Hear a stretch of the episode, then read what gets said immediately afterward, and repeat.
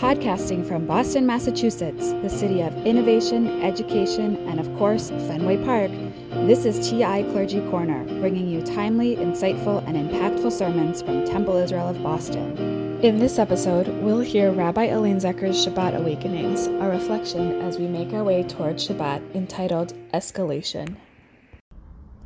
This week, our Torah portion speaks to the moral choices of leaders. The Bible is full of leaders who spew fear and falsehoods. Pharaoh thought the Israelite slaves would rise up against him. Haman promoted suspicion about the Jewish people dispersed among the other peoples who were too different to tolerate.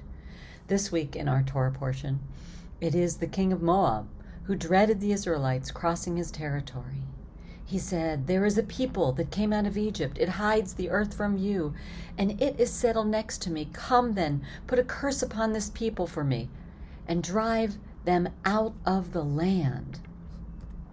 The king, whose name is Balak, hired a prophet, Balaam, to take up the task. It seemed like a clear and easy solution to his problem direct his own disgust and insecurity away from himself and his people. Since he felt threatened, the attention could be projected on that which bothered him rather than ensure security from within. In the commentary Eitz Chaim, the question is posed why didn't Balak hire Balaam to bless his own people rather than curse Israel? The Torah text informed us that Balak engaged Balaam because he knew, quote, He whom you bless is blessed indeed, and him whom you curse is cursed, end quote. Why wouldn't he protect his own people? Balak was so consumed by hatred that he forgot about his people's needs and could not think only about hurting his enemy. The king's narrow vision and ego prevented him from pursuing another path.